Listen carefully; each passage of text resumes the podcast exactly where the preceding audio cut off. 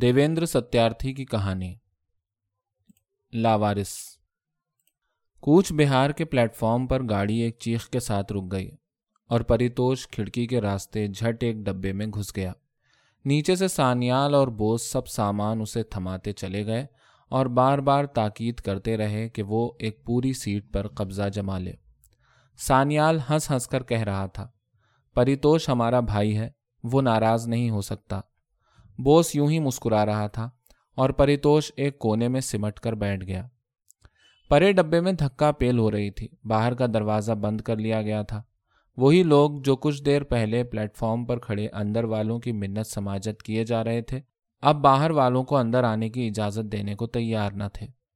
سامنے کی سیٹ پر پرانے چیتھڑوں میں لپٹی سمٹی ایک زندہ لاش نظر آ رہی تھی، جس کے چہرے پر ایسی مردنی ٹپکتی تھی کہ ہر دیکھنے والے کو خامخواہ گھن آنے لگتی اور وہ سوچتا رہ جاتا کہ دراصل اس ہڈیوں کے ڈھانچے میں زندگی ہے بھی یا نہیں۔ اس زندہ لاش کے پاؤں کی طرف ایک زرد چہرے والا انسان اکڑوں بیٹھا نہ جانے کس سوچ میں کھویا ہوا تھا۔ ادھر ایک کونے میں سفید دھوتی اور قمیص پہنے ہوئے ایک بھاری بھرکم شخص بڑی بے تکلفی سے سگریٹ کے ہلکے ہلکے کش لگا رہا تھا۔ اس کے چہرے سے یہ معلوم ہوتا تھا کہ وہ کوئی پینشن یافتہ ہے۔ وہ اپنے سگریٹ کیس کو کبھی کبھی یوں ہاتھوں میں اچھالنے لگ جاتا جیسے وہ بیڑیوں اور سستے سگریٹوں کے دھوئیں میں لپٹی ہوئی فضا سے چڑ کر اب مہنگے تمباکو کی تعریف میں ایک زوردار تقریر کیا چاہتا ہو۔ پھر اس کے چہرے پر ایک تلخی نمودار ہوئی جس کا تعلق اس قحط سے تھا جو بنگال کا گلا گھونٹ رہا تھا۔ وہ یہ کہنا چاہتا تھا کہ اس قحط نے امیروں کو بھی کچھ کم تنگ نہیں کیا۔ میں ہمیشہ 555 کے سگریٹ پسند کرتا تھا اور اب کیونڈر سے ہی کام چلا رہا ہوں۔ ڈبے میں ایک طرف فوجی جمے بیٹھے تھے، وہ اپنے قہقہوں سے اس فضا میں کچھ عجیب سی بے معنی رنگینی پیدا کرنے کی کوشش کر رہے تھے۔ پریتوش نے سوچا کہ پاس کے سپاہی سے آسام کے محاذ کے حالات دریافت کرے، لیکن دوسرے ہی لمحے وہ کچھ سوچ کر چپ ہو گیا۔ سانیال اور بوس نے بھی اپنا اپنا سگریٹ سلگایا، لیکن بار بار جب ان کی نگاہیں اس زندہ لاش کی طرف اٹھتیں تو انہیں ایسا محسوس ہونے لگتا کہ سگریٹ میں تمباکو کی جگہ گوبر بھرا پڑا ہے۔ سانیال نے بوس کی طرف دیکھتے ہوئے ایک کھوکھلا سا قہقہہ لگایا جیسے کہہ رہا ہو، آؤ سگریٹ باہر پھینک دیں اور اس سکھ سپاہی کو یہی سمجھنے کا موقع دیں کہ ہمیں اس کے مذہبی جذبات کا احترام منظور ہے۔ لیکن بوس بے جان بت کی طرح بیٹھا رہا، جیسے تیسے وہ زہر مار کرتے گئے۔ ایسے ماحول میں سگریٹ کے بغیر تو چارہ نہ تھا۔ پھر پریتوش کی طرف دیکھتے ہوئے بوس کے چہرے پر ایک شرارت آمیز مسکراہٹ تھرک اٹھی۔ سانیال بولا، پریتوش کو شاعر کس کمبخت نے بنایا تھا؟ میری تو سمجھ میں نہیں آتا کہ سگریٹ پیے بغیر وہ کیسے گیت لکھ لیتا ہے۔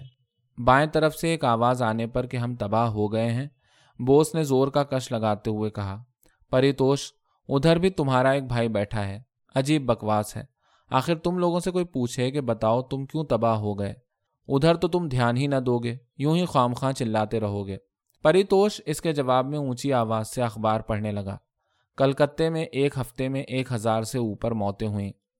سانیال نے بیچ سے ٹوکتے ہوئے کہا، مر گئے سو مر گئے، تم کیوں ان کا رونا روتے ہو؟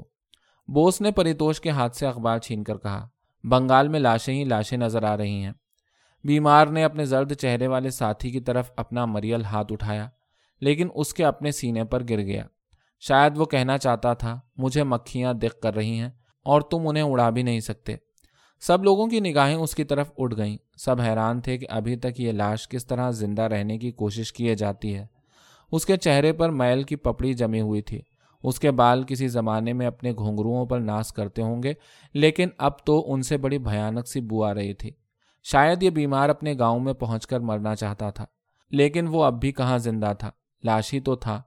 اس نے پھر ہاتھ پاؤں ہلائے، جیسے وہ بدقسمت انسان یہ کہنا چاہتا ہو، مجھے لاشوں میں کیوں شمار کرتے ہو، میں زندہ ہوں، میں زندہ رہوں گا۔ سانیال کہہ رہا تھا، پریتوش کے گیت ایک دن سارے دیس میں گونج اٹھیں گے۔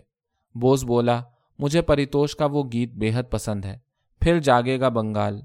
سب یہی سوچ رہے تھے کہ جانے گاڑی کب چھوٹے گی، سب کے حلق خشک ہو رہے تھے، لعاب نگلنے کو بھی کسی کا جینا چاہتا تھا۔ ڈبے کی گھٹی گھٹی سی فضا اور اس پر اس زندہ لاش کی سڑان نے بری طرح ناک میں دم کر رکھا تھا، اور ہر کوئی یہی محسوس کر رہا تھا کہ ابھی تھوڑی دیر میں اسے متلی ہونے لگے گی۔ پریتوش نے سوچا، سب خوشبوئیں بنتی جا رہی ہیں اور زندگی کو قے پہ قے آ رہی ہے، یقیناً میرے گیت اس دکھ درد کا مداوع نہیں کر سکتے۔ کوئی اور وقت ہوتا تو وہ سنگترے والے کو آواز دیتا، بنگال مر رہا ہو اور وہ گاڑی میں بیٹھا مزے سے سنگترے کھائے، اسے کسی بھی صورت منظور نہ تھا۔ آج ریفریشمنٹ روم میں سانیال اور بھوس پورا کیک ختم کر گئے تھے، لیکن اس نے تو ایک کپ چائے تک قبول نہ کیا تھا۔ اب پلیٹ فارم سے آتی ہوئی خانچہ والوں کی صدائیں اس کے دماغ پر بری طرح ہتھوڑے چلا رہی تھیں۔ سکھ سپاہی اپنی پگڑی پر ہاتھ پھیرتا ہوا آس پاس کے لوگوں کا خیال اپنی طرف کھینچنے کی کوشش کر رہا تھا۔ وہ کہہ اٹھا، ہم لوگوں کو سب سے زیادہ دو پھول والے تنگ کرتے ہیں۔ سانیال اور بوس چونک کر بولے، اجی یہ دو پھول والے کیا بلا ہیں؟ اس وقت سکھ سپاہی سانیال اور بوس سے زیادہ باتیں نہیں کرنا چاہتا تھا، کیونکہ وہ سوچ رہا تھا کہ یہ کیسے عجیب آدمی ہیں جنہیں زندہ جسم سے بھی مردہ گوشت کی سڑاند آتی ہے۔ ہمیں تو کبھی مہینے مہینے کے مرے ہوئے جسموں سے بھی ایسی بدبو نہیں آتی، لیکن یہ دیکھ کر کہ آخر وہ اس کی بات میں دلچسپی دکھا رہے ہیں، وہ کہہ اٹھا، یہ لوگ جو BA MA پاس کر کے اپنے کوٹ پر دو پھول لگا لیتے ہیں اور فوج میں بھرتی ہو کر لیفٹنٹ بن جاتے ہیں، لیکن وہ بندوق اٹھانا بھی نہیں جانتے، وہ صرف قلم اور حکم چلانا جانتے ہیں۔ پریتوش نے سوچا، کیا خوب، قلم اور حکم یعنی دو پھول۔ اسے خیال آیا کہ اس سپاہی سے پوچھے آسامیوں کو اس نے کیسا پایا اور کیا آسام میں بھی کسی شاعر سے اس کی ملاقات ہوئی تھی، لیکن یہ سوچ کر کہ دو پھول والوں نے اسے کب یہ اجازت دی ہوگی کہ وہ محاذ کے کام سے فرصت کی گھڑیوں میں آسامیوں سے میل جول بڑھائے، وہ چپ بیٹھا رہا۔ بیمار کے چہرے پر مکھیاں بدستور بھن بھنا رہی تھیں، جنہیں وہ کمزور ہاتھوں سے اڑانے کی ناکام کوشش کیے جاتا تھا۔ اس کا ساتھی جانے کی سوچ میں گمسم بیٹھا اونگ رہا تھا۔ پریتوش نے سوچا کہ سانیال اور بوس بھی تو دو پھول والے ہیں، اور BA MA پاس کرنے کے سبب تو میں بھی دو پھول والا کہلا سکتا ہوں، لیکن میرا تو محض قلم چلتا ہے، ان کے حکم نے میرے قلم کو خرید لیا ہے، میرے گیت اب ان کی جائیداد ہیں۔ چاہے میں پنجرے میں نئے پھنسے ہوئے پنچھی کی طرح لاکھ پھڑپھڑاؤں، اس سے اب کیا حاصل۔ بیمار نے پھر ہاتھ پاؤں ہلائے، مکھیاں بدستور بھن بھنا رہی تھیں، اب جیسے کوئی اس کی طرف دیکھے گا بھی نہیں، سب نے منہ پھیر لیا تھا، لیکن پریتوش اور سکھ سپاہی کی نگاہیں بار بار بیمار کی طرف اٹھ جاتیں، وہ اس کی مدد کرنا چاہتے تھے۔ پریتوش نے سوچا، یہ سپاہی تو اتنا بھی کر سکتا ہے کہ اب چھٹی پر گھر جانے کی بجائے اس بیمار کو گاڑی سے اتار کر کسی ہسپتال میں لے جائے اور جب تک یہ اچھا نہیں ہو جاتا اپنی چھٹی میں اضافہ کرتا رہے، لیکن میں تو اتنا بھی نہیں کر سکتا۔ سانیال نے بیمار کی طرف حقارت سے دیکھتے ہوئے کہا، اس امس میں ہم مرے جا رہے ہیں اور ابھی نہ جانے یہ گاڑی کب تک رکی رہے گی۔ دراصل اس کا امس سے اتنا برا حال نہیں ہو رہا تھا جتنا کہ اس زندہ لاش کی موجودگی سے۔ وہ چاہتا تھا کہ اگر کچھ اور نہیں ہو سکتا تو یہ تو ضرور ہونا چاہیے کہ اسے سامنے کی سیٹ سے اٹھوا دیا جائے۔ امس سے بچنے کے لیے بھاری بھرکم پینشن یافتہ ایک مصور رسالے سے اپنے منہ پر پنکھا کرنے لگا۔ اس نے رسالے کو الٹا پکڑ رکھا تھا۔ پریتوش نے محسوس کیا کہ یہ آدمی دو پھول والوں کا بھی دو پھول والا ہے، اور اس نے اس رسالے کو نہیں بلکہ بنگال کو الٹا پکڑ رکھا ہے۔ سانیال بولا، بوس، کیا کوئی ایسا قانون نہیں بنا جس کی روح سے غلیظ بیماروں کو گاڑی میں سفر کرنے سے روکا جا سکے؟ وہ کچھ اور بھی کہتا مگر یکایک گاڑی کے چل پڑنے سے اس کی بات ادھوری ہی رہ گئی۔ سب نے اطمینان کا سانس لیا، بیمار نے بھی ادھر ادھر ہاتھ پاؤں ہلائے۔ مکھیاں کچھ دیر کے لیے اس کے منہ سے اڑ گئیں، لیکن تھوڑی دیر بعد پھر اس کے منہ پر بھن بھنانے لگیں۔ شاید وہ موت کی رٹ لگا رہی تھیں، لیکن بیمار ابھی مرنا نہیں چاہتا تھا۔ ابھی تو اس کا خیال تھا کہ اس کا خون کافی گرم ہے اور اس کی ہڈیاں بھی چلنے پھرنے کے قابل ہو سکتی ہیں، لیکن مکھیاں تھیں کہ برابر اسے یقین دلائے جا رہی تھیں کہ اب جینے کی ہرس بیکار ہے۔ پریتوش نے ایک اور کروٹ لی اور وہ سوچنے لگا کہ دراصل بنگال ہی نہیں، کل ہندوستان اس قسم کا ایک مریض ہے۔ بھاری بھرکم پینشن یافتہ نے رومال سے چہرہ پونچھ کر نیا سگریٹ سلگایا اور اب وہ رسالے کے سرورق کی حسینہ کو ملاحظہ کرنے لگا۔ فوجی سپاہی جنگ کی باتیں بھلا کر گھر کی باتیں لے بیٹھے تھے۔ انہیں یقین تھا کہ گاڑی قحط زدہ بنگال سے گزر کر جلد ان کھیتوں میں پہنچ جائے گی جہاں آج بھی سنہری بالیاں خوشحالی کا پیغام سناتی ہیں۔ بیمار کا ساتھی اسی طرح سر گھٹنوں میں دبائے بیٹھا اونگھے جا رہا تھا۔ شاید وہ مکھیوں سے خوف کھاتا تھا اور سوچ رہا تھا کہ یہی ایک روز میرے منہ پر بھی بھن بھنائیں گی۔ سکھ سپاہی نے اس کا کندھا جھنجھوڑ کر کہا، کہاں جاؤ گے تم لوگ؟ اس نے جیسے خواب سے چونک کر سپاہی کی طرف دیکھا، اور جب سپاہی نے ایک بار پھر اپنا سوال دہرایا تو وہ کہہ اٹھا، رنگپور تو اب نزدیک ہی ہوگا۔ لیکن اس کے بعد اس نے کچھ اس طرح سپاہی کی طرف دیکھا جیسے کہہ رہا ہو، تمہیں ہماری کیا فکر پڑی ہے، تم آرام سے بیٹھے رہو۔ پریتوش اپنے خیالات میں مگن سوچ رہا تھا کہ یہ دیس کتنا وسیع ہے، لیکن یہ غلام کیوں ہے؟ یہ غلام ہے، اسی لیے آج یہ قحط کا شکار ہو رہا ہے۔ ہر طرف چور بازار گرم ہے، ہر طرف کمینے رزیل نفع بازوں کی چاندی ہے۔ اس نے سارے ڈبے کا جائزہ لیا۔ اس وقت سکھ سپاہی بھی مزے سے کچھ چبا رہا تھا۔ پھر اس نے سوچا کہ شاید اب یہ سپاہی اس لیے گھر جا رہا ہے کہ اس کی بیوی نے بیٹا جنا ہے۔ بیوی اور بیٹے کو دیکھ کر وہ آسام کے محاذ پر لوٹ آئے گا۔ وہ سپاہی سے کہنا چاہتا تھا کہ آج تم مردہ دیس کی حفاظت کر رہے ہو، کل تمہارا بیٹا زندہ دیس کی حفاظت کرے گا۔ بار بار پریتوش کی نگاہیں اس بیمار کی طرف اٹھ جاتی۔ سپاہی کے بعد وہی دوسرا شخص تھا جسے بیمار سے گھن نہیں آ رہی تھی۔ بھاری بھرکم پینشن یافتہ نے جانے کیا کیا فیصلے کرتے ہوئے کہا، سردار صاحب، وہ دو پھول والوں کی بات تو بالکل غلط معلوم ہوتی ہے۔ تعلیم تو بری چیز نہیں۔ سکھ سپاہی ایک دم ہنس دیا اور بولا، چھوڑو جی، بی اے ایم اے ہی تو دو پھول والے نہیں، دو پھول والے تو ہر جگہ موجود ہیں۔ عدالت کے منشی، چپراسی، گاؤں کے پٹواری، زمیندار کے گماشتے اور پولیس والے، یہ لوگ بھی تو دو پھول والے ہیں۔ بھاری بھرکم پینشن یافتہ کے چہرے پر مسکراہٹ تھرک اٹھی، جیسے کہہ رہا ہو، شکریہ کہ کم از کم مجھے تو تم نے دو پھول والوں میں شامل نہیں کیا۔ فوجی سپاہی اب سیٹیاں بجا رہے تھے، جیسے ہر لمحے کے بعد وہ اپنے گھروں کے نزدیک پہنچتے جا رہے ہوں۔ بندوقوں سے چھوٹتی ہوئی سنسناتی آوازوں کی بجائے اب نرم و نازک کلائیوں پر کھنکتی چوڑیوں کا تصور ان کی آنکھوں میں نشہ پیدا کر رہا تھا۔ سانیال نے سرپرستانہ انداز میں کہا، بوس، پریتوش اپنی قیمت نہیں بتا سکتا، وہ جوہر ہے، جوہر کی قیمت جوہری ہی جانتا ہے۔ بوس نے ایک بار پریتوش کی آنکھوں میں جھانک کر یہ دیکھنے کی کوشش کی کہ اس پر کیا اثر ہوا ہے، لیکن وہ تو گمسم بیٹھا تھا۔ سانیال نے پھر شہ دی، پریتوش کے گیت اپنا جواب نہیں رکھتے۔ بوس کہہ اٹھا، مجھے تو اس کے کال گیت ہی سب سے زیادہ پسند ہیں، یہ ہمارے دیس کے دکھ درد کا مداوع ہیں، ذرا انہیں شائع تو ہونے دیجیے، پھر ہم انہیں انگریزی میں بھی پیش کریں گے۔ ہم پریتوش کو نوبل پرائز دلائیں گے، ایک ہی شرط پر کہ 120,000 کی رقم ہمارے شونار بانگلہ ساہتیہ تیرتھ کے فنڈ میں آ جائے۔ ربی بابو نے بھی تو اپنا انعام شانتی نکیتن کو دے دیا تھا، پریتوش بھی قربانی کر سکتا ہے۔ قربانی کا کیا مطلب بوس؟ پریتوش ہمارا بھائی ہے۔ بوس نے اب کے پھر پریتوش کے چہرے پر اس گفتگو کے تاثرات دیکھنے کی کوشش کی، اور پھر نہ جانے کیا سوچ کر وہ اس کی پیٹھ تھپتھپانے لگا اور کہتا گیا، پریتوش، تمہارے گیت ہمارے گیت ہیں۔ پریتوش نے چونک کر اپنے پبلشروں کی طرف دیکھا اور پھر زندہ لاش کی طرف، جیسے وہ اپنے قدردان پبلشروں سے کہنا چاہتا ہو، ایسی ہی ایک لاش پر بھی تو میرا ایک گیت ہے۔ بوس کہے جا رہا تھا، تمہارے گیتوں پر دنیا فخر کرے گی پریتوش، ان کی نشر و اشاعت ہمارا کام ہے۔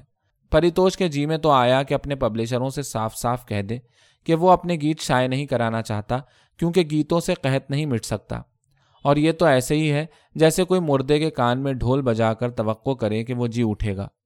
سانیال اور بوس کھڑکی سے افق کی طرف دیکھنے لگے، شاید وہ شونار بانگلہ ساہتیہ تیرتھ کے روشن مستقبل کے خواب دیکھ رہے تھے۔ پریتوش کو طالب علمی کا زمانہ یاد آ گیا جب وہ تینوں ساتھ ساتھ پڑھتے تھے۔ اسے کبھی خیال نہ آیا تھا کہ وہ روٹی کے لیے اپنے ہم جماعتوں کا محتاج ہو کر رہ جائے گا۔ اس کے ذہن میں یہ خیال بجلی کے کوندے کی طرح پیدا ہوا کہ ان سے صاف صاف کہہ دے کہ میرے گیت مجھے واپس دے دو، میں انہیں کسی بھی قیمت پر تمہیں نہیں دے سکتا، میں شاعر بھی نہیں بننا چاہتا، میں اب اپنے لیے کوئی نئی راہ تلاش کروں گا۔ لیکن پھر اس کے ذہن میں ملک کے سب سے بڑے شاعر کے الفاظ گونج اٹھے، پریتوش کے گیت ہمیشہ زندہ رہیں گے۔ وہ چڑ گیا، وہ کچھ فیصلہ نہ کر سکا۔ بیمار کے چہرے پر مکھیاں جیسے جم گئی ہوں، معلوم ہوتا تھا یہ مکھیاں نہیں، چیچک کے داغ ہیں۔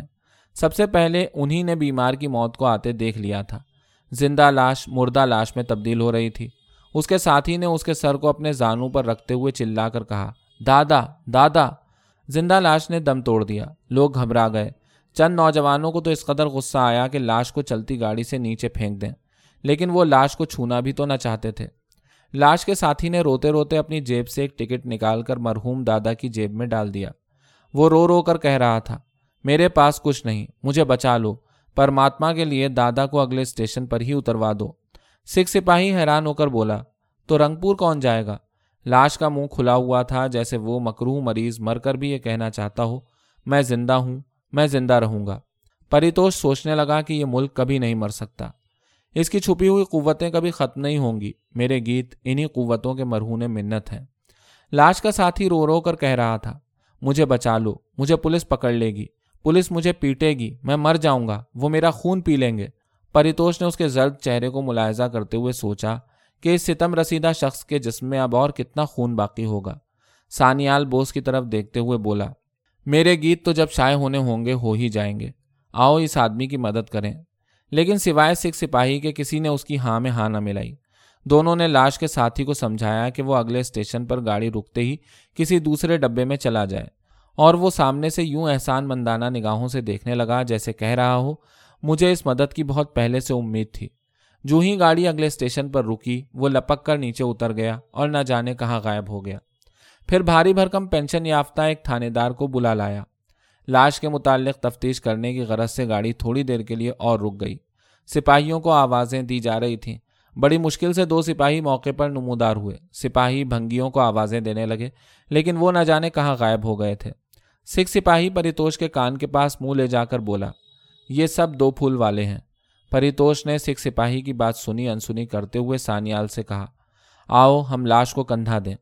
ہم لاش کو کندھا دیں؟ سانیال نے ناک سکوڑتے ہوئے کہا، یہ کام تو کلی بہت آسانی سے کر سکتے ہیں۔ کلی؟